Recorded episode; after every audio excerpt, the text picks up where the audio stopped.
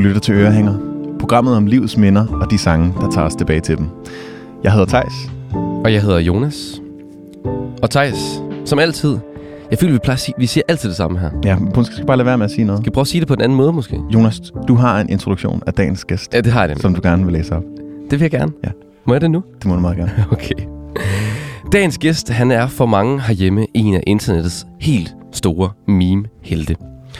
For udover at lave sjove og søde memes, hvor dyr ofte er, har, øh, har hovedrollen, så præsenterer han også sine næsten 100.000 følgere for memes om MeToo, sexisme, patriarkatets problemer og arbejdet for, at mænd bliver bedre til at snakke om sine følelser. Og de her emner, dem øh, tager han også op som forfatter med bogen Mandsforræder. Her skriver han om mindre værd, skam, vrede og ensomhed hos mænd. Og så kæmper han kampen for at ødelægge den gode stemning i omklædningsrummet, så mænd kan snakke om, hvordan de har det. Så velkommen til kommunikatøren, mimeren, forfatteren, foredragsholderen, Sebastian Lyngård. Bedre kendt som Herlige Svend. Hold kæft, en intro, mand. Det må jeg sige. Synes du, den, den passer meget godt, Sebastian? At der var meget af det, der ramte mig undervejs, vil jeg sige. Næsten 100.000 følgere. Hvad sker der for det? Det er også vildt. Er det, er det et wake-up call lidt sådan? Hold da op, mand. det er helt sindssygt, mand. Det var, var jo planen til at starte med, at jeg ville slette den og ramme 10.000. Det var jo øh, Okay. det var simpelthen ideen. Hvad fik dig til at lade være med det så? Magt. Ja. Håbet om magt og total verdens dominans. Ja, Og du er stadig øh, on the go for det. jeg er stadig on the go. Jeg tror, da jeg begyndte at slappe af i det, ligesom, og, øhm, og bare brugte det sådan mere, når jeg havde lyst, i stedet for, at det var sådan en, øh, med en arbejdstankegang, at nu skulle jeg, fordi det skulle være sådan og sådan. Mm. Bare sådan trække mig tilbage til mig selv og lavede øh, de, det forskellige indhold. Så fandt jeg sgu ud af, at jeg ret godt kunne lide det, faktisk. Jeg droppede ligesom den ironiske distance, kan man sige. Øhm, og så har jeg holdt fast. Og det er vi jo mange, der er glade for. Nå, Ja. okay. Ja, vi er også lidt fans herovre. Okay. Ja. Ja, ja. Alright, Og jeg, altså, jeg skal lige høre, Sebastian. Herlige Svend navnet. Mhm. Altså, det kommer fra Bamses, Kommer fra Bamsekylling, ja. er han, Bamses alter ego, Svend, ja. Svend Herlig. Lige præcis. Svend Herlig. Øh, de har jo sådan en lille et rollespil, ham og Kylling, hvor, hvor han er Svend Herlig, og hun er Dorte Elisabeth. Øh, og der har han bare enormt meget fart på i den rolle. Og nok også lidt for meget, vil jeg sige. Hvordan fart på? Han bare... Øh, Jamen, han er jo et svin. Ja. Han er jo en nar. Altså, det er han jo lidt. Ja, det er han. Han er jo ikke øh, den bedste ven over for kylling. Nej, det er han nemlig ikke. Altid. Det er han, øh, det er han nemlig sjældent. Hvis, prøv nu her. Lad mig lige starte et andet sted. Fordi hvis jeg havde vidst, at jeg skulle sidde over for jer for eksempel og fortælle om det her, så havde jeg nok valgt et andet. Men jeg kan sige, altså, der, der er jo noget fedt ved Bamse, er jo, at, at man på en eller anden måde får lov til at se de sider, man ikke ser i mennesker normalt. Det er Mm. det, der er det fede, ikke? Altså selv børn ved jo godt, at han er en nar. Men der er jo alligevel noget ved ham, som gør ham meget relaterbar for os alle sammen. Det er jo de der sider af mennesket, som bliver udstillet, hvor at man ligesom tænker, Åh, jeg vil ikke indrømme det, men jeg har dem sgu også lidt. Øh, det var jo det, der var ideen med den konto til at starte med. Det var jo ligesom at åbne op for de sider af mig selv, som jeg ikke tog med på arbejde, for eksempel. Og i dag skal vi jo lave et portræt af dig, ud Mm. fra tre numre. Og vi skal jo dykke ned i, i øh, tre minder, som du har taget med. Mm-hmm. Vi Mhm. starter i din barndom med en biograftur, der sender dig fuldstændig ud af kroppen. Smadrer mig fuldstændig. Og noget med en løg, kan jeg. Noget med løg. Noget med løg. En lille teaser. Så skal vi efterfølgende til din ungdom, hvor du drager til USA og mærker friheden. Og så til sidst, så skal vi høre om dit voksenliv, hvor en koncert får en helt særlig betydning for dig. Sebastian, vi starter i din barndom, det første minde. Hvor øh, er du født henne? Øh, jeg er født på Gentofte Hospital i 1989. November. Novemberbarn. I novemberbarnet, ja. Muren lige faldet. Alle er glade. Ny farve verden. Præ- præcis. Og hvem kommer? Altså, hvem kommer her, ikke? Det gør jeg. Et samlet Europa. Let's go. Og hvor øh, er, du, er du også vokset op i, i Gentofte, eller hvor, øh, Nej, hvor jeg boede du? Jeg voksede op i øh, Gammelholte, hedder det. Hmm. Øhm, som er sådan et gammelt, øh, primært sommerhusområde i virkeligheden, nord for København, 20 km nord. Øh, også et lidt sjovt sted faktisk at vokse op, Hvorfor? jeg sige. Øh, det var meget fint, det var beskyttet og sådan nogle ting, men det er en ret spacey by. Altså fordi, jeg, jeg ved ikke om det er sådan altid, når man bor så tæt på, på byen, byen, men vi havde jo ikke rigtig noget. Altså, der var ikke nogen bymitte, der var ikke nogen, der var kraftigt ikke nogen butikker. Det eneste, vi havde, var nærmest en planteskole, ikke? Så var der en tank, men den lå i Næum, det var jo altså nabobyen, ikke? Altså, der, der var ikke noget, der var ikke nogen samling, der var ikke, der var ikke noget som helst. Der var bare, Der var hække, mand. Ikke? Altså, hvad, hvad lavede man så, når man gik rundt i byen? Jamen, man lavede jo ikke så meget. Altså, vi sige, i min, i min, i min barndom, der voksede jeg op i sådan nogle øh, rækkehuse, øh, hvor at, at, at øh, som var fucking, det var konge, man, ikke? Altså, mm. der havde vi ligesom, rækkehusene var ligesom, det var lejen, der dominerede vejene, det var ikke bilerne. Altså, du ved, der, der, der kom så sjældent biler, øh, og det var det bare altid med en bold, og det var altid med, øh, og det var altid udenfor. Jeg husker det, som om vi altid var fucking udenfor, øh, hvilket var befriende for mine forældre. Men der var sådan kun fællesarealer.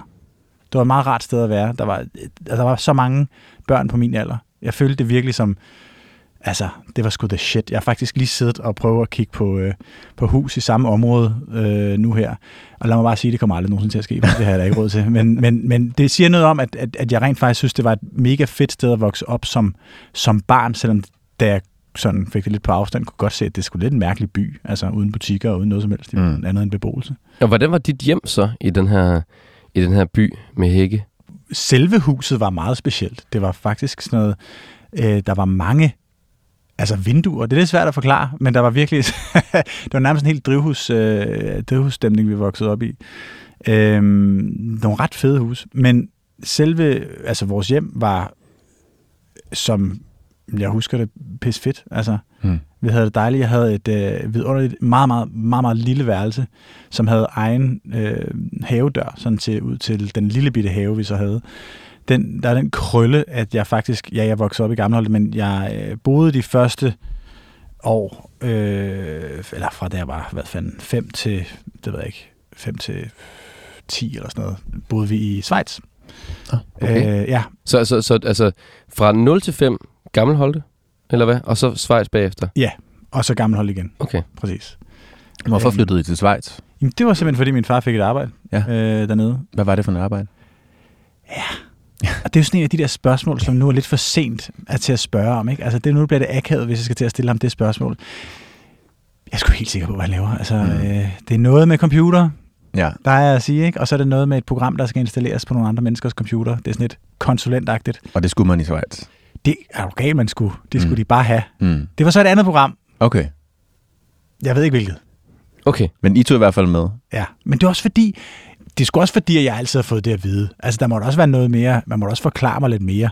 Altså, jeg er en kæmpe jegner til teknik generelt, ikke? Øh, og det er selvfølgelig en stor del af min egen skyld, men man kunne jo også godt hjælpe mig noget mere. Jeg kan huske første gang, vi skal ringe op til internettet. Øh, det er jo faktisk, det foregår så i Schweiz, og min far altså tidligt ude med al teknik, ikke? Så at, at vi har mulighed for at gøre det derhjemme er jo stadigvæk sådan lidt, wow, mm. slap af, ikke? Også, men også dengang, man skulle ringe op til ja, ja, ja, ja, ja, for helvede, telefonledningerne. Ja, ja, men altså, og det tog lang tid, det var også det, der var irriterende, ikke? Men så, så siger han, vi skal lige ringe op, og du ved, man tager det som en selvfølge til barnet, der sidder der og bare venter på, at vi skal så finde ud af, hvad fanden det her internet er for noget, ikke? Første gang jeg er på internettet, husker du tydeligt? Fordi det, jeg så siger, det er sådan, jeg hopper sådan ned af den der stol, jeg sidder på, og siger, far, jeg tror sgu ikke, han er hjemme, ham der internet i. øhm, Ja. Men jeg forstod det jo ikke. Altså, nej, nej. Så, det er jo også abstrakt, internettet. Han viste sig at være hjemme, og der var ikke en skid at lave på det internet endnu på det nej. tidspunkt, fordi ingen havde opfundet Instagram, for eksempel. Så der er ikke så meget at lave. Nej. Men altså, hvem, hvem var I ellers i din familie? Din far og mor, havde du, har du nogen søskende? Øh, jeg havde to, eller har stadigvæk to. Gud, fader i skuret. Øh, to søstre, heldigvis. Store eller små søskende? Øh, små, begge to. Ja. Meget små, utrolig små. Ja. Lige en miniatyr. Tommelfingernegl. Ja. Og den ældste er sgu fucking gravid og skal føde. Jeg skulle faktisk, altså jeg sad lige og kiggede på min telefon, fordi hun skal, det kan, any minute now. Wow. Okay. Ja. Jamen, så du, holder, du tager den bare fra lydløs, hvis det er? Nå, nej, nej, nej, nej, nej, det er jo ikke mit barn, trods alt. Der er andre mennesker til det. Men ja, men det var de to øh, og mig. Og... Var, du, var du så meget storebror for dem? Altså var du sådan... Nej, altså det var, eller jo, det var jeg jo. Øh, altså, når du siger meget storebror, så forstår jeg det som en, en person, der er ekstremt beskyttende og, og, og viser meget af vejen og sådan nogle ting. Det tror jeg egentlig ikke, jeg var. Jeg tror, jeg var beskyttende på den måde, jeg tog, øhm, som de fleste ældre søskende jo gør, en del af opmærksomheden øhm, på en for mig lidt negativ måde, fordi begrænsningerne for mig var meget voldsommere, end de så endte med at være for mine søskende på, på flere forskellige måder. Men vi havde den første del af vores liv, var vi ikke var jeg ikke så stor en del af deres liv, som jeg egentlig godt ville have været, altså når jeg kigger tilbage nu. Ikke? Det, det kom først meget, meget senere. Altså jeg tror, at Josefine, som den ældste hedder, havde mere til fælles med, med, med, med Frederikke, den yngste, og det var måske også en kønnet ting, Altså, de, de legede mere, og de legede længe, hvor jeg ligesom havde på en eller anden måde fået plantet en idé i mit hoved om, at de de facto var barnlige. Ikke? Mm. Altså, Ja. det er I, så derfor så det skal jeg ikke have noget at gøre med det der, fordi lige så snart man får de der yngre søskende, så får man jo også en, en opfattelse af, at så er man i hvert fald selv et andet sted. Ikke? Så, så skal det ligesom, der er jo en del af det der, hvor man ligesom tænker, så nu er, er det der med, at alle siger, at man skal mande sig op det nu. Nu er nu er jeg Der var der en del af det, ja, ja, der var en del af det i forhold til at skulle ranke ryggen og sådan nogle ting. Ikke? Mm. Men jeg fyldte jo stadigvæk fucking meget. Hvordan, Altså. hvordan fyldte du i, i jeres hjem? Jamen, jeg har optrådt. Jeg har optrådt meget. Øh, og det tror, jeg, det tror jeg også, jeg troede, at verden ligesom forventede af mig. Altså, øh, at jeg ligesom skulle bruge mere af taletiden og fortælle mere om, hvad jeg lavede og sådan nogle ting, fordi jeg per definition var mere interessant end mine søstre, for eksempel. Ikke? Mm. Altså, det tror jeg også, at man kan komme til, øh, at øh, jeg tror også, man kan komme til at fortælle drengebørn, især, måske især når de er de ældste. Altså, jeg kommer også fra en, en familie, hvor at mine, mine bedsteforældre for eksempel øh, refererede til mig, godt nok for sjov, men alligevel som kronprinsen. Ikke? Mm. Ja. Altså, det, det, det siger jo også noget, fordi lige præcis som med at ringe op til internettet, så forstår et barn jo ikke den ironiske distance, der jo trods alt er der. Det gør, det gør vedkommende jo ikke. Og det gjorde jeg, tror jeg heller ikke, så der må være nogle ting der, som jeg ligesom har internaliseret, og som vi jo så langt senere, mig og min søstre, har, har talt igennem, og ligesom, hvor de har tvunget mig til at se tingene fra deres perspektiv. Ja, var det, var det noget, der havde fyldt for dem, at du ligesom var, var kronprinsen i familien? Jeg tror, at, jeg tror, at de synes, at, øh, at nu har det i hvert fald fyldt længe nok. Ja. Øh, altså, at, at jeg ligesom var nødt til at... Altså, en del af det at være i, i familien, hvis vores forhold skulle fungere, hvilket er meget vigtigt for os alle tre, altså det søskende forholdet, det var, at der findes ikke noget vigtigere for nogen af os, vil jeg næsten sige, i hvert fald indtil min søster føder her senere. Mm. Øhm, hvis det skulle fungere, så er man jo nødt til, og det er meget banalt, at lytte noget mere. Altså, og det blev jo også en del af starten til alt det her, som jeg har gang i i dag. Ikke? Altså, hmm. Hvilke ting optrådte du med dengang? Og, altså, hvordan tog du opmærksomheden? Jamen, det var hvad som helst. Altså, jeg, jeg skulle jo have folk til at grine. Altså, jeg, skulle, jeg var jo på mange måder også klassens klovn, ikke? Altså, øh, og det, det, den, den del af mig selv tog jeg nogle gange også med hjem til middagsbordet, ikke? Jeg var øh, ekstremt øh, lille, øh, spinkel og fyldte ikke så meget, og, og, og på en eller anden måde så... Altså, jeg husker... Øh, hvad hedder det, klassekammerater, der ligesom bærer rundt på mig i folkeskolen og sådan noget. Det er jo ikke skide sjovt. Altså, øh, Som en form for mobberi, eller?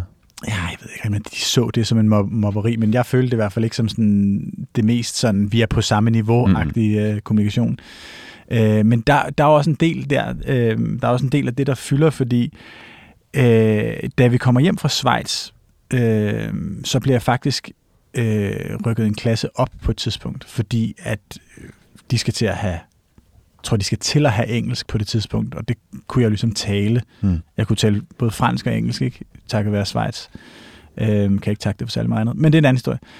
Øhm, så jeg blev rykket en klasse op for ligesom at, at få en lille smule mere øhm, hvad kan man sige, udfordring. Og det, det tror jeg også gjorde, at jeg følte mig mindre end de andre. Mm. Altså jeg følte mig yngre. Så jeg havde på en eller anden måde et, et lillebror-kompleks i skolen, og så en storebror-rolle derhjemme, som var svær at varetage på. Men, men jeg forsøgte lidt at varetage den lidt på samme måde ved ligesom at, at optræde og være en form for, jeg skulle lidt være en, en klovn, hvilket jeg egentlig ikke tror, jeg rigtig var. Men det var sådan det eneste, måske genganger i dit liv, altså som du kunne være begge steder. Altså du, du Ja. kunne ligesom identificere dig med at være den sjove eller den optrædende derhjemme og i skolen. Præcis, præcis, præcis. Øh, og man kan sige, at skolen var det måske mere altså, på bekostning af mig selv, at jeg ligesom, øh, altså jeg bragte mig selv i spil Mm. på en måde, hvor vi så kunne vi grine af mig-agtigt, ikke? i stedet for at vi kunne grine med mig, som jeg oplevede mere derhjemme. Øhm, men jeg vil så samtidig sige, at de samtaler om middagsbordet er jo en, en valuta, som vi jo også har taget med videre, mig og mine søstre, altså i forhold til, både i forhold til, hvor meget jeg har fyldt i forhold til dem, men også i forhold til de samtaler, vi trods alt har haft. Hvad er der sket i dag? Hvad er der sket i skolen? Hvad er der sket i verden? Alle sådan nogle ting. Det er virkelig noget, jeg, det, det satte jeg virkelig pris på, og det tænker jeg stadigvæk på i dag, som noget, som virkelig formede mig også. Hvad kunne du godt lide at lave som, øh, som dreng? Jeg elsker at spille fodbold. Øh, jeg var ikke særlig god til det nødvendigvis, men jeg synes, at det var skide sjovt. Jeg, jeg kunne skide godt lide det. Men jeg kunne også godt lide andre ting. Jeg kunne også godt lide, vi havde sådan noget med, øh, at øh, der blev hvilket også er fucking syret at tænke på, men i min folkeskole lavede vi også noget modshow. Murshow. Ja, så vi, de, det korte frikvarter, der kunne vi sjældent... Altså, var, var det i Danmark eller Schweiz? Ja, det var i Danmark. Der kunne man ikke nå det der med at ud og spille, øh, ud rigtig at spille en ordentlig fodboldkamp. Så var vi ofte nogen, der blev siddende øh, lige, på sådan, lige uden foran klasselokalet. Og så skulle der være modshow. Og så kunne man sådan gå på forskellige måder, sådan en catwalk, vi lavede. Og så sad der, så skiftes man så til at give hinanden point for gangart og stil og sådan nogle ting. Og det lyder fucking giftigt, men det var faktisk virkelig, øh, det var faktisk rimelig wholesome. Altså, det var sådan noget med, at man virkelig roste hinanden Ja. på den måde, man gik på, og vi gik i 6. klasse eller sådan noget. Det var helt sindssygt. Det lyder som, Det kunne jeg også godt lide, det elskede jeg også. det lyder altså, som en utopi, at sådan Ja. noget kan eksistere i 6. klasse. det er det, ikke? At det ikke bare er mobning. Det er eller? det, men altså, vi, vi, altså, folkeskolen var generelt en svær tid, ikke? Men, mm. men lige, der er virkelig nogle glimt, som jeg husker, som, øh, som var virkelig positive, men det tror jeg også er fordi, at jeg var også et barn, hvor du kunne sætte nærmest hvad som helst foran mig, og så fandt jeg noget ved det, som var interessant. Altså, jeg, jeg, jeg synes, at musik var fantastisk. Jeg elskede at når vi skulle tænde for radioen, og der skulle, vi fik lov til at høre Energy fra 7. klasse, ikke? så kunne vi høre det, når, hver eneste gang, der var frikvarter. Jeg elskede det. Jeg elskede de der fucking modshows. Jeg elskede fodbold. Jeg elskede, når vi skulle spille ost, øh, eller mur, eller whatever. Øhm, og så elskede jeg også bare at sidde og snakke. Jeg elskede at sy. Jeg elskede alt muligt fucked up. Øh, mange forskellige ting. Øh, og det, det var sådan et barn, jeg var. Altså, jeg var ikke særlig god til noget i virkeligheden. Men jeg kunne vildt godt lide alt. Det kunne jeg ret godt lide. Mm. I hvert fald øh, aktiviteter, vil jeg sige.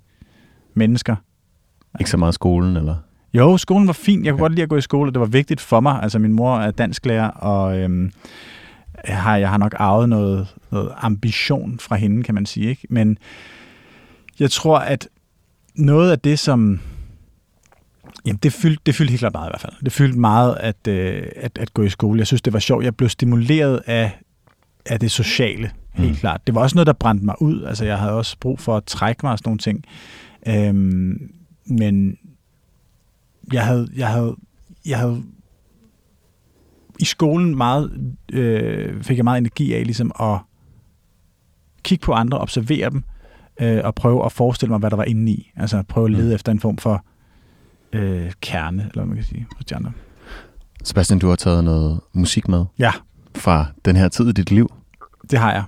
Hvad, hvad var sådan hele scenariet, hvor du opdagede den her sang, som du har taget med? Der sker jo noget i løbet af, af folkeskolen, hvor jeg ligesom kan fornemme, at øh, eller, hvor jeg ikke rigtig føler, at jeg passer ind. Øhm, hvor at, at, at jeg ligesom oplever en mistro, især fra drengegruppen mod mig, og en, en, en, et, et altså forsøg på ligesom at skubbe mig ud. Hvor, hvor, Hold mig hvor, ude. hvorfor det? Altså, hvorfor, hvorfor vil de skubbe dig ud og holde dig ude? Øh, jamen, altså, der er et ret øh, hårdnakket rygte på min skole om, at jeg skulle være homoseksuel. Øhm, og det kommer bare til at fylde meget. Altså, jeg kan huske, at der er øh, der bliver hængt sådan nogle plakater op, hvor, at, eller ikke plakater jo, det er jo kraften af fire sider, ikke? men hvor der står et eller andet med, at man skal passe på mig, eller et eller andet. Ikke? Øh, jeg, jeg, jeg tror lige pludselig begynder min skole som institution at se mig som mere underlig, end jeg egentlig troede, jeg var. Altså, jeg troede egentlig, jeg passede fint ind, og lige pludselig fandt jeg ud af, øh, at det, det gjorde jeg sgu nok egentlig ikke. I hvert fald ikke så godt, som jeg troede. Øh, jeg tror også, der var noget provokerende i, at, at jeg ligesom kunne snakke så godt med pigerne, og øh, jeg ligesom fungerede relativt godt socialt i mange forskellige arenaer, og ikke kun på fodboldbanen for eksempel. Øhm, og jeg tror også på den måde, da jeg, da jeg ligesom blev set sådan lige pludselig, eller jeg oplevede i hvert fald at blive skubbet længere væk, øh, og gjort lidt mere grin med, så tror jeg også, at jeg begyndte at tænke over, at måske var der faktisk altså, noget om snakken, fordi jeg havde godt på en eller anden måde mærket, at, at, at der var måske en lidt mere følsomhed, end jeg oplevede, at øh, vi som drenge egentlig accepterede, eller hvad hedder det, gav udtryk for. Nu ved jeg jo godt i dag, at, at, at jeg tror, det er en side, som alle har. Men det her stykke musik var første gang, jeg oplevede en anden mand, tror jeg, for alvor øh, fortælle mig med sin stemme, kan man sige, at, at der var at, der at, man, at alle har de der flere lag. Ikke?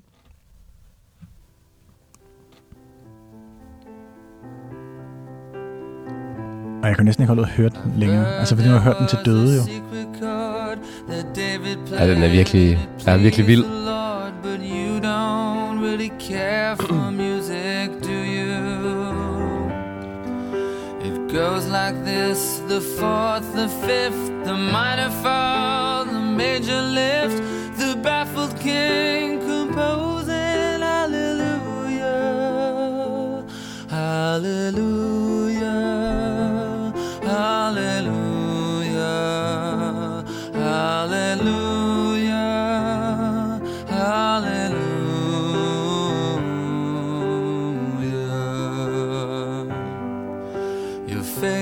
strong, but you needed proof. You saw her bathing on the roof, her beauty and the moonlight. Hvad var det, den her sang rørte i dig, da du hørte den første gang? Meget mere, end jeg, meget mere, end jeg forstod lige situationen, vil jeg sige. Vi var inde og se, øhm, vi var inde og se Shrek selvfølgelig. Det er derfor, det er Rufus Wainwright-versionen, og ikke er øh, Leonard Cohen. Øh, eller Jeff Buckley's version, som Mm. er bedre, vil jeg bare lige sige. Men den her sang blev starten til alting. Vi sidder inde og øh, skal se den her film, og da den her sang Hvem, hvem, kommer på... er, det med nogen fra klassen, du Ja, det er nogen fra klassen. Ja, det er det. det, er det. Og hvad er vi? 12-13 år, tror jeg, eller noget i den stil. Mm. Og øhm, det er jo en sjov film, Shrek. Og så er der selvfølgelig uundgåeligt noget modgang, og det er så der, den her sang, den kommer, kommer på. Øh, og den rusker bare rundt i alting i mig. Og jeg kan bare mærke, at der er noget i det univers, som hans stemme skaber, som øh, jeg kan identificere mig med, og jeg er ikke helt klar over, hvad fanden det egentlig betyder. Og jeg begynder simpelthen at græde inde i den der biograf der. Mm. Og jeg kan ikke stoppe igen. Og det her, det er ikke i nærheden af slutningen af filmen. Nu er den ikke så lang jo, men der er alligevel et stykke tid før, at jeg kan ikke stoppe at græde. Jeg kan simpelthen ikke stoppe igen. Og jeg må sige til mine venner, som jeg har med i biografen, at det er jo simpelthen fordi, at jeg har stukket sugerøret fra min cola ind i øjet, Ja. øh, og derfor så blev det ved med at løbe i vand. Og tror, tror de på det? Køber de den? Jeg tror, at det, jeg husker det som om, at de griner lidt og siger, ja, jeg er fint nok og så videre, ikke? Mm. Der er også noget uhyggeligt ved at se ens øh, ven, især af hankøn, græde. Det kan være lidt specielt, især i den, Ja. i den alder, ikke? Men øh, denne her, denne her sang, det var jo min indgang til Rufus Wainwrights lydunivers. Og det er jo ikke bare et lydunivers, faktisk. Det er jo cabaret-univers. Det er jo optrædener. Det var min indgang til alle musicals, som jeg elsker. Elsker den genre. Mm. Øh, det var min indgangsvinkel øh, til hans søster, til øh, Anthony Johnsons, alle al, al sådan nogle andre øh, musikalske sådan indtryk, som jeg ikke rigtig oplevede, jeg kunne få på Radio Energy. Øhm, Men jeg tænker også, det er også en, lyder som om, at det er et sted, hvor du følte, at du kunne have din følsomhed, og hvor du var accepteret som, ja, præcis. som den, du var. Det her, jeg så, og det er jo helt forfærdeligt at sige, fordi jeg synes jo stadigvæk, at han er en af de mest geniale mænd i verden, men jeg må bare konstatere, at jeg som dreng så sygt meget af mig selv i ham. Vildt meget. Mm. Jeg begyndte, at gå, og jeg begyndte også at gå klædt som ham og sådan nogle ting. Min første koncert nogensinde var i Vega med ham, øh, og jeg kan huske den koncert som om, at jeg har filmet den. Altså, det er så syret. Jeg kan huske alle dem, der kommer på scenen. Jeg kan huske, at han står og siger, Oh, you guys from Copenhagen, you have such wonderful skin. Står helt foran og er sikker på, at han taler til mig. Mm. Og går sådan hjem og kigger mig i spejlet og synes, det hele øh, ser fantastisk ud. Ikke? Øhm, så det var, det, det var en accept. At se ham på den scene var på en eller anden måde en accept af, hvad kan man sige, den sunde måde, jeg også kunne lide at optræde på. Mm. Så Og hvordan var det at sidde der altså, og, og græde? Du sagde jo godt nok til dine venner, at det var på grund af et sugerør i øjet. Men, men hvordan føltes det inde i dig, det her med, at der var noget, der var blevet sluppet løs? Jamen, det var helt klart, som om, at der var noget, der var bristet i virkeligheden. Ikke? Altså mm. noget, der ikke kunne komme tilbage i flasken, kan man sige. Øhm, og så er der bare... Altså, det er selvfølgelig også øh, et, et, et, et barns øjne, ikke? men der er jo også bare noget, øh, hvor at jeg lige pludselig kunne føle, at jeg slappede af. Altså i den sang, fordi mm. at der var noget i hans stemme, som bare fik mig til at slappe af på en måde, som jeg ikke havde prøvet før. Øh, der var noget, hvor man ikke undskyldte at være for meget. Og han er jo ikke engang for meget. Altså, men, men der var bare ikke nogen... Han var bare, du ved, der var ikke, der var ikke, han, han, han prøvede ikke at gøre sig forstilt på nogen måde. Man oplever ham så ægte, Mm. Mm. øh, at jeg bare sådan tænkte, okay, sådan der, sådan der er man. Det er sådan, man er sig selv. Øh, man siger, bare kom, jeg, sådan her er jeg, fuck jer, ikke? Og det, der så jeg noget, jeg havde lyst til at være i hvert fald også, ikke? I ham. Øh, det var pissefedt. Det var en gigantisk oplevelse. Øh, Shrek. Sebastian, vi skal jo videre. vi skal videre. Ja, vi skal. Andet minde. Ja, Vi springer lidt i tiden. ja vi gør så. Du er ung, springer vi meget i tiden. meget i tiden. Du er Ja. ung, du er i USA. Der er sket noget, siden at vi efterlader dig i, i biografen. Ja. Sugerøret i øjet. Kan vi ikke lige få sådan en lidt, altså hvad, hvad sker der i, Ja, vi spoler frem. Et hurtigt recap. i, i korte træk fra, vi forlod dig i... Ja, det bedste i mit udskoling. liv, øh, ej, noget af det bedste i mit liv sker øh, efter folkeskolen. Jeg kommer på efterskole. Øh, fedeste beslutning, øh, siger alle, der nogensinde har været på efterskolen, nogensinde stort set. Ja. Og på højskole, luk røven, ikke? Men det var det virkelig, det var virkelig svedigt, og jeg får ligesom mødt nogle andre mennesker i Danmark, øh, oplever nogle andre ting, får nogle andre indtryk. Øh, oplever fattigdom i Danmark, hvilket var også var, var, var sindssygt for en dreng, der voksede op i Nordsjælland. Ikke? Altså oplever rent faktisk, at folk har det rent faktisk svært nogle steder. Øh, det gjorde enormt indtryk på mig, og formede mig også sådan, hvad kan man sige, en politiske bevidsthed i mig og sådan noget. Øhm, og kommer så på kommer så direkte tilbage til reservatet ikke? på øh, Ja. gymnasiet på Averhøj i Gentofte. Øh, måske de mest privilegerede børn overhovedet i Danmark, og sikkert også dem med de allerrigeste forældre, hvilket vi bare aldrig snakkede om, ikke? fordi jeg har ikke nogen penge, det er mine forældre, der har penge, ikke? Mm. stemningen. Øhm, og det var, det, var sgu også, det var sgu også fedt. Altså, det var fint at være på, være på gymnasiet og have de der indtryk igen. Skolen var jo, var, jo, var jo fed for mig at være i, fordi det sociale var for mig spændende. Det var spændende at være en del af at opleve. Jeg spillede bare pisse meget computer. Øh, jeg begyndte at spille hjernedødt meget World of Warcraft. Det blev sådan en øh, opladningsting for mig, tror jeg. Og jeg kom jo ikke til en gymnasiefest før 3.G eller sådan noget. Også fucking mm. weird. Øhm, men jeg var fucking god i raids til gengæld. Øj. Ja, nogle gange så kan jeg godt synes, at det var sådan et steneren, fordi at jeg er kraftet med, når jeg tænker tilbage på første G, så kan jeg mere huske, hvordan Azeroth ser ud, end jeg kan huske, hvad, altså, hvordan min historielærer ser ud. Ikke? Som er verden i World of ja, Warcraft. præcis. Øhm, men, men sådan var det, og, og, og det var en måde for mig ligesom at, at, at slappe af på, kan man sige også. Mm. Øh, 3.G... Øh, Der begyndte du festerne. der begynder jeg at skulle til festerne. Jeg klipper mit hår kort.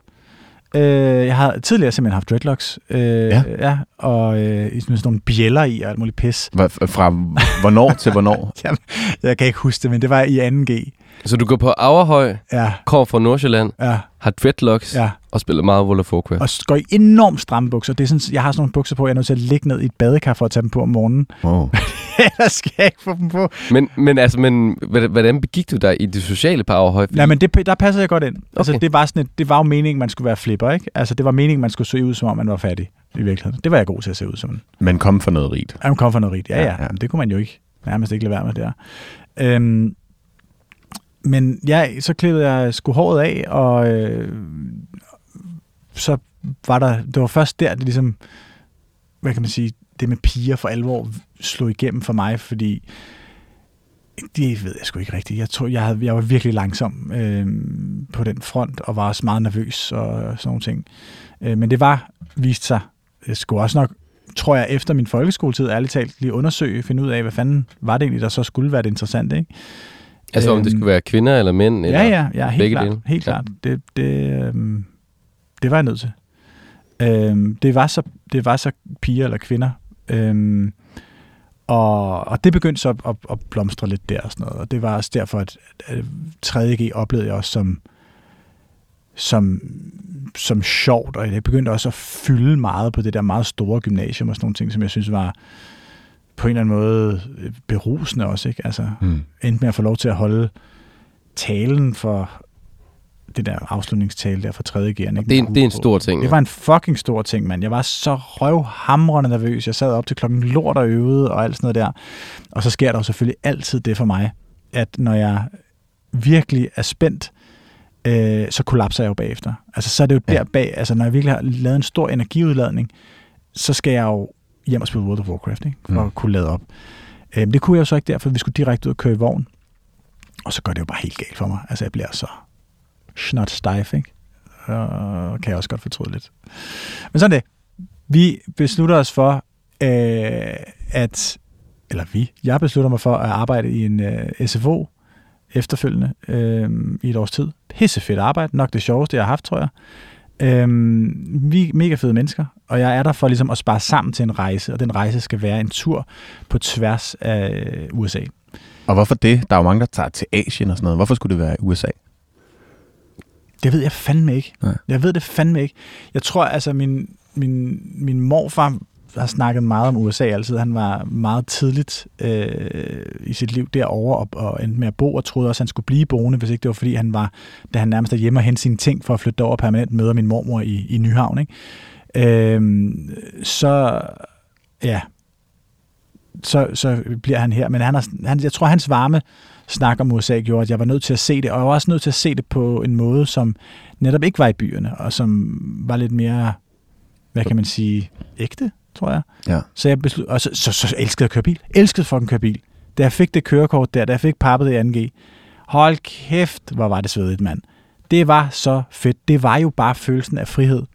For mig var det jo den der helt Hemingwaysk øh, følelse, hvor man bare sådan ligesom, nu kan jeg, jeg kan gøre alt. Mm. Jeg kan tage hvor som helst hen. Det er for sygt. Men havde du, havde du også brug for den følelse? Altså jeg tænker også, det der med USA og frihed og bil og frihed, altså har det ligesom været sådan, at du skulle frigøre dig fra, fra et eller andet? om- Altså, det lyder så som om, du har søgt lidt den der følelse af at være fri.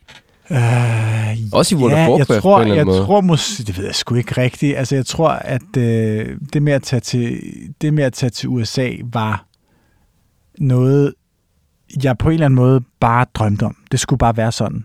Øhm, og så var der ikke, du ved, der var ikke så meget jeg tror først, det er også det, der sker med den her sang, vi skal til at høre nu. Det, det, slår mig først for alvor, hvad fuck det er, vi, vi har gang i, da jeg, da jeg kommer derover. Det, det er meningen i lang tid, at jeg skal alene afsted, men ender så med, at øh, min veninde fra øh, folkeskole og gymnasiet, Cornelia, øh, tager med.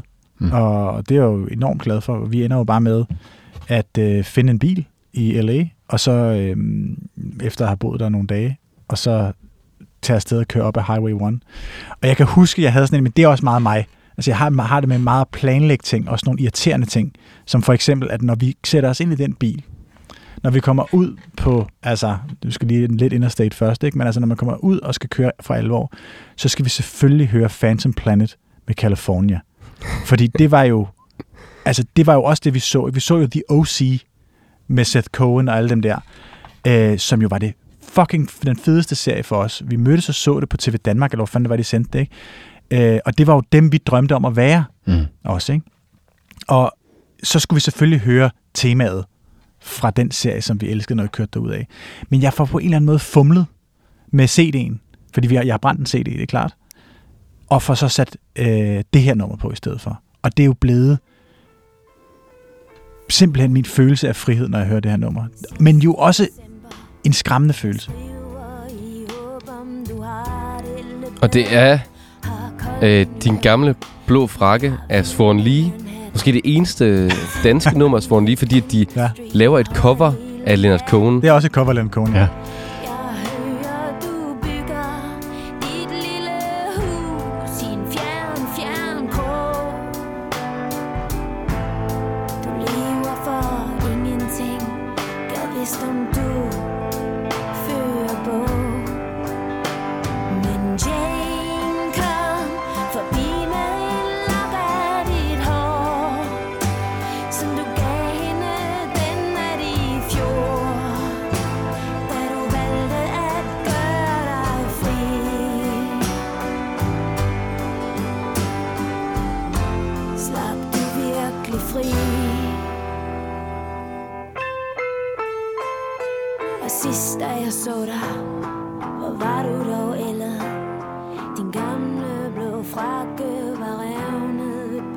for en følelse gav den der men det, der er interessant der? ved det her, synes jeg, det her nummer, og det er, at den passer ind i...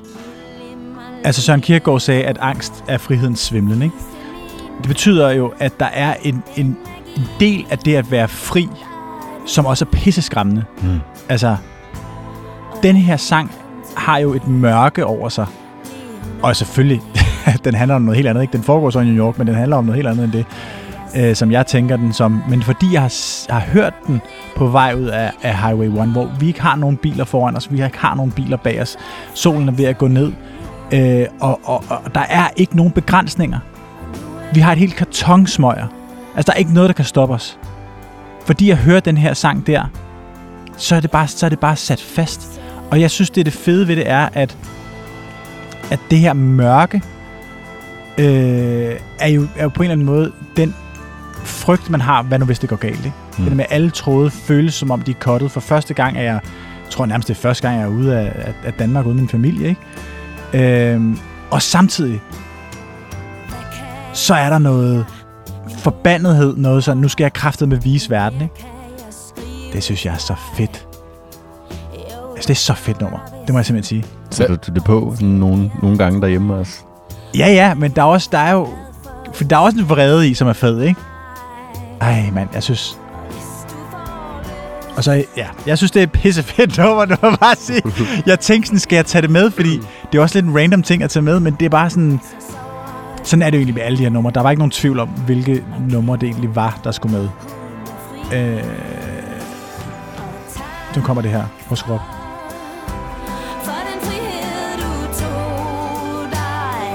Så kommer taknemmeligheden, ikke? ikke Og det her, det handler om frihed. Og det, det, det, der er den her sang for mig. Det er det her med, der er mørket, der er taknemmeligheden, og der er ligesom en måde at insistere på at skue fremad på, som var... Det var, det, jeg kan simpelthen, øh, ja, jeg kan se vejen for mig, når Mm. jeg hører den over. Det er så syret. Det er så, men fedt, altså. Var det også det, du tog med hjem fra den her USA-tur? Sådan det der med forståelsen af frihed og vil frem i livet og udforske og sådan. Ja, der skete et eller andet derovre, vil jeg sige. Øh, jeg var...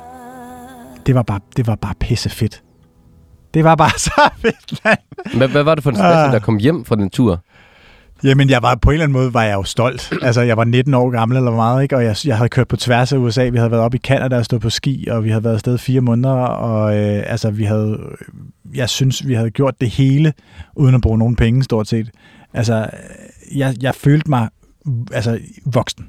Eller i hvert fald tæt på. Jeg følte i hvert fald, at nu var min det her var definitivt slutningen på min barndom på en fed måde. Det var også det, var også det der med at opleve, hvor stor verden faktisk er jo. Altså, Mm. Altså, jeg tror, for mig var det dejligt at føle mig lille. Ja. Altså, fordi at, at der, var ikke, der var ikke... Der var en behagelig følelse af at kunne flyde med ting. Altså, nogle gange bare at lade bilen bestemme, hvor vi så skulle hen, ikke? Øhm, og, og ikke sådan planlægge for meget. Jeg tror, meget af det, som, som skete for mig også i, i, i gymnasiet, var, at, at, øh, at jeg begyndte at planlægge enormt meget, og, og være meget sådan opmærksom på, at okay, hvis jeg skal have gode karakterer, så er det mig, det afhænger af, og det her, det er faktisk også min fremtid, det her afhænger af, og Mm. altså komme efter dig, ikke? Altså, hvor at, at, at den her tur blev jo på en eller anden måde øh, en anden måde at være på, som jeg fandt ud af, at jeg også godt kunne eksistere i. Altså den her mere sådan frihed, og vi, vi tager det, som det kommer øh, stemning. Det er jo en, det var helt klart den måde, jeg voksede på. Det var, nu planlægger vi ingenting, og så ser vi, hvordan det går. Ændrede du så, da du kom hjem? Øh, nej, men altså, jeg, jeg, jeg, altså, man kan sige, det der sker specifikt er jo, altså, jeg ved jo, jeg skal hjem og læse jura. Hvor, hvorfor ved du det? Jamen, og bare, også bare fucking random, ikke? Noget min, min morfar sagde til mig på et tidspunkt, eller har sagt mange gange, tror jeg, det er, at nu mangler vi bare en læge og en jurist i familien, så, er alt, så kører alt, så er alt perfekt.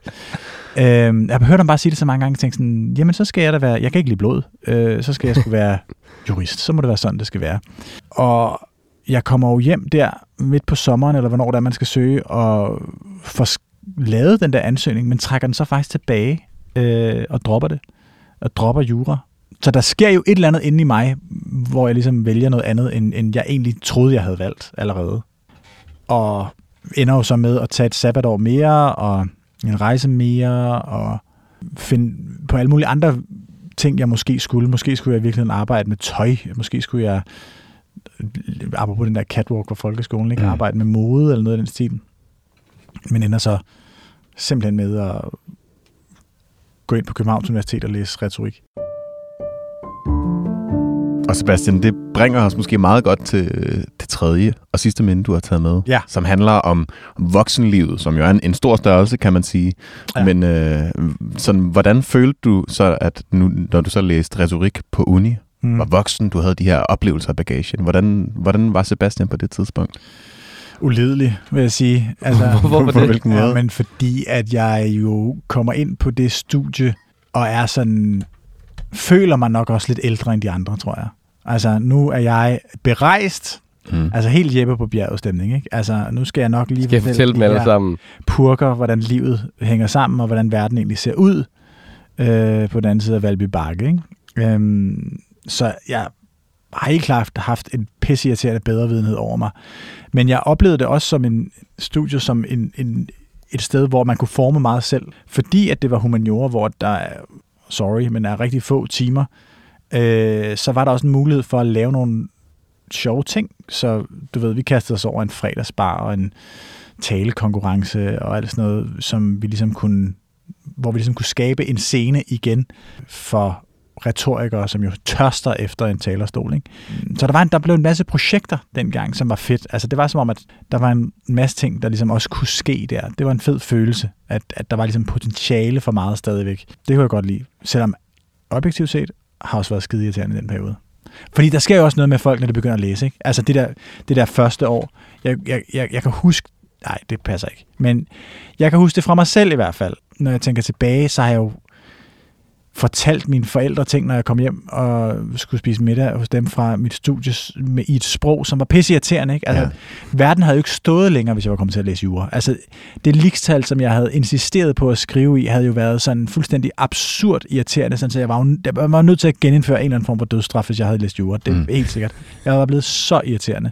Det gik heldigvis over og sådan nogle ting. Ikke? Der er jo altid, sker altid noget fedt, når man begynder på noget nyt, og der er jo også noget smittende med en passion og sådan nogle ting. Ikke? Det er bare svært, når man var bedrevidende, og det var en lidt en bedrevidende passion. Jeg Men når man på. deler den der begejstring med folk, som måske ja, Ja, ja. ja. er helt på samme side som en selv. Præcis, og man, man, man synes måske, at, at, at det, det, som sker for mig på mit studie, det er bare lidt vigtigere end det, der sker alle andre steder i hele verden. Ikke? Mm. Hold nu kæft, mand. Det var en periode i mit liv, hvor der ikke var så meget ydmyghed. Det er ellers noget, jeg sætter meget pris på. Men lige den der, det der første stykke tid af mit studie, der var, der var ydmygheden ikke i højsædet. Men der, hvor vi skal hen nu, ikke? Med, Mm. med det her minde, der skal vi jo på en eller anden måde tilbage til rødderne jo faktisk også, fordi ham, der har lavet det her nummer, vi skal høre, det er jo mit voksens livs øh, Rufus Wainwright, kan man sige. Ikke? Det er Christian Let, et stort, stort idol. Jeg hører ham til den bedste koncert, jeg har været til. Hvor, hvor, hvor hørte du ham henne, og hvem er du Jeg hørte ham med? på Musik i Lejet Ja. i 2015, tror jeg. Øh, så jeg er lige ved at, jeg er i gang med at skrive speciale i hvert fald. Og det er jo ligesom, det, er jo, det markerer jo for alvor slutningen på øh, ungdomslivet, føler jeg. Ikke? Øh, og det er meget vemodigt for mig. Hvorfor? Fordi at jeg har en helt klar overbevisning om, på et eller andet tidspunkt har jeg fortalt mig selv, jeg er nødt til øh, at give afkald på en masse ting ved, min, ved, ved den, jeg har været, sådan, mens jeg har været ung, for ligesom at passe ind i min forestilling om, hvad det vil sige at være en voksen mand. Øhm, og for mig... Hvad, hvad var det for nogle ting, du skulle give afkald på? Jamen, det var jo især det her med øh, at være den mere kreative. Ikke? Det var faktisk alle de ting, som jeg gav afkald på i den overgang af mit liv, som endte med at, at, at være de ting, der gik i forrådnelse, og som gjorde, at jeg havde brug for et outlet, som så blev herlig Svend. Ikke? Øhm, der var, det var meget planlæggertypen, som var fremme i mig her. Øhm, så altså, jeg var ligesom overbevist om, at nu skulle jeg begynde at stryge fem skjorter hver søndag, ikke? og skulle nok have nogle flere slips på og sådan nogle ting. Ikke, ikke, ikke samtidig, vel? men altså, du ved, der, der, skulle ind, der skulle nogle flere slips ind over. Men hvem, hvem havde givet dig den her forestilling om, at det var sådan, det var at være voksen, at man skulle have skjorte på, og at man ikke øh, kunne øh, leve af at være kreativ? Jamen, jeg ved det ikke. Jeg ved det ikke. Altså, jo, jo altså, det, det er klart, det er jo ikke sådan ud af en forestilling om, at, at, at man ligesom sagtens kan klare sig selv som, som kreativ. Jeg tror, meget af det, jeg bærer rundt på, er jo en, en stærk, eller gjorde, en, en, en stærk følelse af, og en, et behov for øh, en accept fra familien, ikke? Og at kunne bidrage til den på en konstruktiv måde, for eksempel ved at læse jura, ikke også? Øhm, og der tror jeg, at arbejdsliv var bare, er bare en vigtig ting Øh, og det er, en, det, er en, det er en vigtig værdi at være flittig, for, øh, som, som jeg er vokset op med, og det, det, er, det er vigtigt at kunne klare sig selv. Og så tror jeg, at de miljøer, som jeg så tilfældigvis kom til at have min gang i, når det handlede om øh, studenterjobs, de var bare meget sådan. De var bare meget corporate. Der var bare en, en, en, en, en følelse af, at okay, det herinde, der er det altså alvorligt. Øh, vi sætter vores ting øh, ved døren, vi sætter vores sjove tøj, vores weekendtøj ved døren, vi sætter vores humor ved døren, og vi går ind, og så er vi ligesom et mere alvorligt menneske.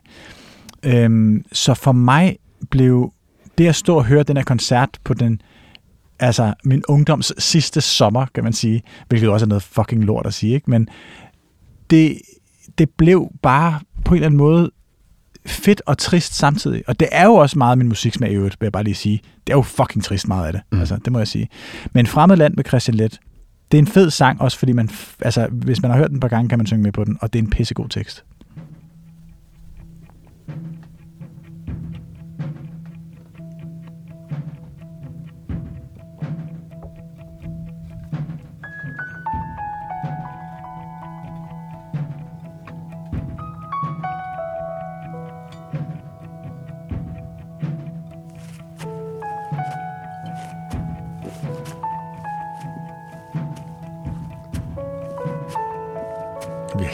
Den løber.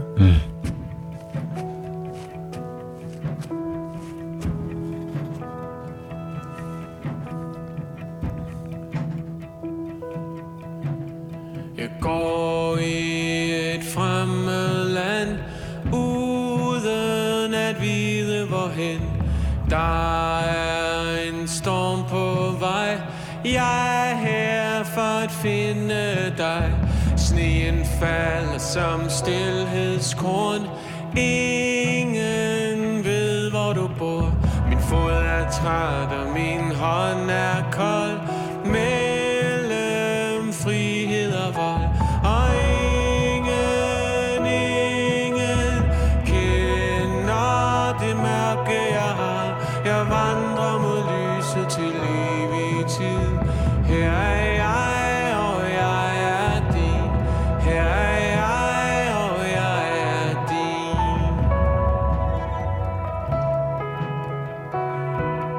føler du lige nu, Sebastian, når du hører sangen? Jamen, det er jo bare sjovt, ikke? Fordi det er, jo, det er jo virkelig den samme...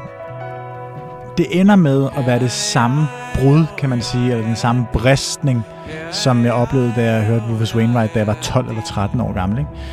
Altså, fordi jeg forstår jo ikke rigtigt, hvorfor de her følelser kommer op i mig, men jeg står i det her latterlige bodega-telt klokken 2 om eftermiddagen med en øl i hånden og græder. Altså, og jeg, jeg græder ikke særlig ofte. Det gør jeg virkelig ikke. Øhm, altså, jeg græder, når jeg skal til, ikke? Men øh, det her kunne jeg ikke styre. Igen kunne jeg ikke styre det. Mm. Øhm, og jeg forstod jo ikke rigtig, hvorfor. Og jeg tror også, at jeg sådan hørte jo stadigvæk hans musik efterfølgende, men, men det var først, da jeg ligesom tænkte mere over den oplevelse, at jeg ligesom tænkte, at der måske faktisk ligger også et forbillede her for mig, som jeg kan bruge til noget. Fordi han gør jo lige præcis det her. Han gør jo lige præcis det her med, at i øvrigt bærer sine følelser på skjorteflippen. Øh, han er kreativ, og han bruger sin kunst til, som jo er mange forskellige arenaer, til at, at, at formidle sine følelser, og til at arbejde med sig selv i øvrigt også. Der var, jeg synes, at der var for mig enormt meget af ham at se op til, på samme måde som der var noget for mig at se op til i, i, i Rufus Wainwright. Der var ikke en følelse af, at man skulle pakke de her følelser væk, eller at man ligesom skulle lade noget som helst stå ved døren, når man gik ind. Her er jeg, ikke? kommer ind på scenen og tager den. Jeg kender ikke manden, det kan godt være, at han er en helt anden person, men for mig var det det, den her sang endte med at betyde. Den her messen, her er jeg, og jeg er din. Altså, der er en følelse af at komme med alt det, der er mig. Ikke? Altså, derfor så tror jeg, at den ramte mig så hårdt, uden jeg egentlig selv var klar over det. Fucking på musik i lejet, mand. Mm. Og jeg skal se ham igen i år, faktisk. På musik i lejet. Smukt. Og hvis han ikke spiller den her sang, så genindfører vi dødsstraffen. Nej, nej, nej, nej, nej, det gør vi ikke. Det gør vi ikke. øh, men det glæder jeg mig rigtig meget til. Det bliver sådan lidt full circle, måske. Det bliver kæmpe full circle. Kæmpe full circle. Jeg glæder mig rigtig meget, og jeg var jo Også, som jeg husker det, alene til den koncert, hvilket også var fucking weird, ikke? Fordi der, man skulle over så tidligt for at høre ham, fordi det var på den der mikroscene, der var dengang. Mm. Øhm, ja, men fuck, det var en god oplevelse. Hvad ændrede det ved dig at være til den her koncert efterfølgende i dit liv? Jamen, det var en... Jeg synes, at den værdi, som jeg tog med, var jo en oplevelse af en gavmildhed. Ikke? Altså at, at stå og være på den scene og være hudløs, som jeg, som jeg oplevede ham som. Det var enormt øh, lærerigt for mig faktisk. At det kunne man. Det kunne man som voksen mand. Stå der og, og, og, og, være, og være alt, hvad man er på en gang. Øhm, det synes jeg generelt i øvrigt, at, at vi har for få mænd, der gør. Altså viser, at jamen, jeg er sådan her, jeg er også sådan her, og jeg er også sådan her. Altså ligesom har hele deres person med, i stedet for at man, man på en eller anden måde oplever, at, at, at der ofte skal, skal spilles en form for rolle, fordi nu har man en rolle som et eller andet, i stedet for at man bare er et altså, menneske. Så den slags mandlige forbilleder har er helt klart manglet, og det tror jeg også, der er mange drenge, der, der, der, der mangler stadigvæk i dag, at man er mere, øh, man er mere mandlig forbillede i forhold til den aktivitet, man har en relation til, altså fodboldspiller, tennisspiller, whatever, øh, i stedet for den person, man er, og den vej, man kan vise ved ligesom at, at være hudløs. Det oplevede jeg Christian Let som. Det er jo en enorm gavmildhed, og det er, jo en, det, det er også en værdi, som jeg håber, jeg har taget med øh, derfra i hvert fald, at, at man ligesom, det at, at give noget af sig selv, og insistere på at give noget af sig selv, det er også, at øhm, det er gavmildhed. Det er en måde at ligesom sige, jeg investerer øh, også i den her verden, og jeg tror på, at måske er der nogen, der kan lære noget af, af den her fejltagelse, den her måde, jeg er på her, eller den her øh, følelse, som jeg har i min krop her, selvom jeg ikke helt selv 100% forstår den. Mm. Det er gavmildhed, synes jeg. Er du blevet hudløs i dag så? Altså i højere grad, ikke? Altså man kan sige, det, ja, det er jeg. Altså det der med at lave den Instagram-konto var jo, som jo var meningen skulle være anonym, var en ting. Men det at stå frem og stå ved det, var noget andet for mig, og noget større, for det var første gang, at jeg ligesom for alvor de her sider af mig selv, som jeg havde oplevet, at jeg skulle lade ligge ved døren, når jeg gik ind, især på kontor, øh, at ligesom merge de to personer, var en kæmpe oplevelse for mig. Altså, fordi jeg havde det godt i det. Altså, gud, hvor var det rart, at jeg ikke skulle tænke på, hvilket publikum er det, jeg sidder over for nu. Nej, jeg, jeg er jo bare mig. Altså, jeg, jeg snakker til dig rimelig meget på samme måde, som jeg vil øh, snakke i alle mulige andre sammenhænge, når jeg går ud af den her dør. Ikke? Øhm, for mig var der en enorm lettelse i det, fordi at det var mennesket først, og ikke den rolle, jeg ligesom havde. Det var, det, det var det, den fusion af Sebastian og Svend øh, endte med at betyde for mig. Og det håber jeg, det håber jeg skulle blive ved. Altså, fordi der er en enorm afslappning i det, ikke at skulle tænke over alt muligt andet, og hvordan andre opfatter en og sådan nogle ting, men at bare kunne, kunne være sig selv. Det er fandme fedt. Så det er blevet sådan til herlig Sebastian på en eller anden måde? Kan man sige ja? Kan man sige ja? Men altså, jeg ved heller ikke, hvad jeg skal gøre, men det er også meget besværligt at have alle de fucking navne. Altså, det, det kan være, at jeg skal lave et navnskift på et tidspunkt. Men øhm, ja, sådan er det. Sebastian, det var jo dagens sidste minde. Ja, Tusind tak, fordi du havde lyst til at åbne så meget jeg har op. simpelthen glædet mig så meget til at komme. Det Jamen. var en stor fornøjelse. Ej, det, det hvis jeg sagt. Jeg glæder mig så meget til at komme, det var lort. Ej, Nå, det var virkelig fedt. forfærdeligt. Det har, Det var været, det har været så dejligt at høre om, og vi er så glade for, at du har lyst til at åbne så meget op. Tak fordi Ja, du kom. og være ærlig og hudløs. Ja. Mit navn det er Jonas Folher, Og mit navn er Thijs Sago. og tusind tak, fordi du lyttede til ugens afsnit af Ørehænger. Hvis du vil høre mere Ørehænger, så kan du finde vores andre programmer, der hvor du hører dine podcasts, eller inde i 24 app.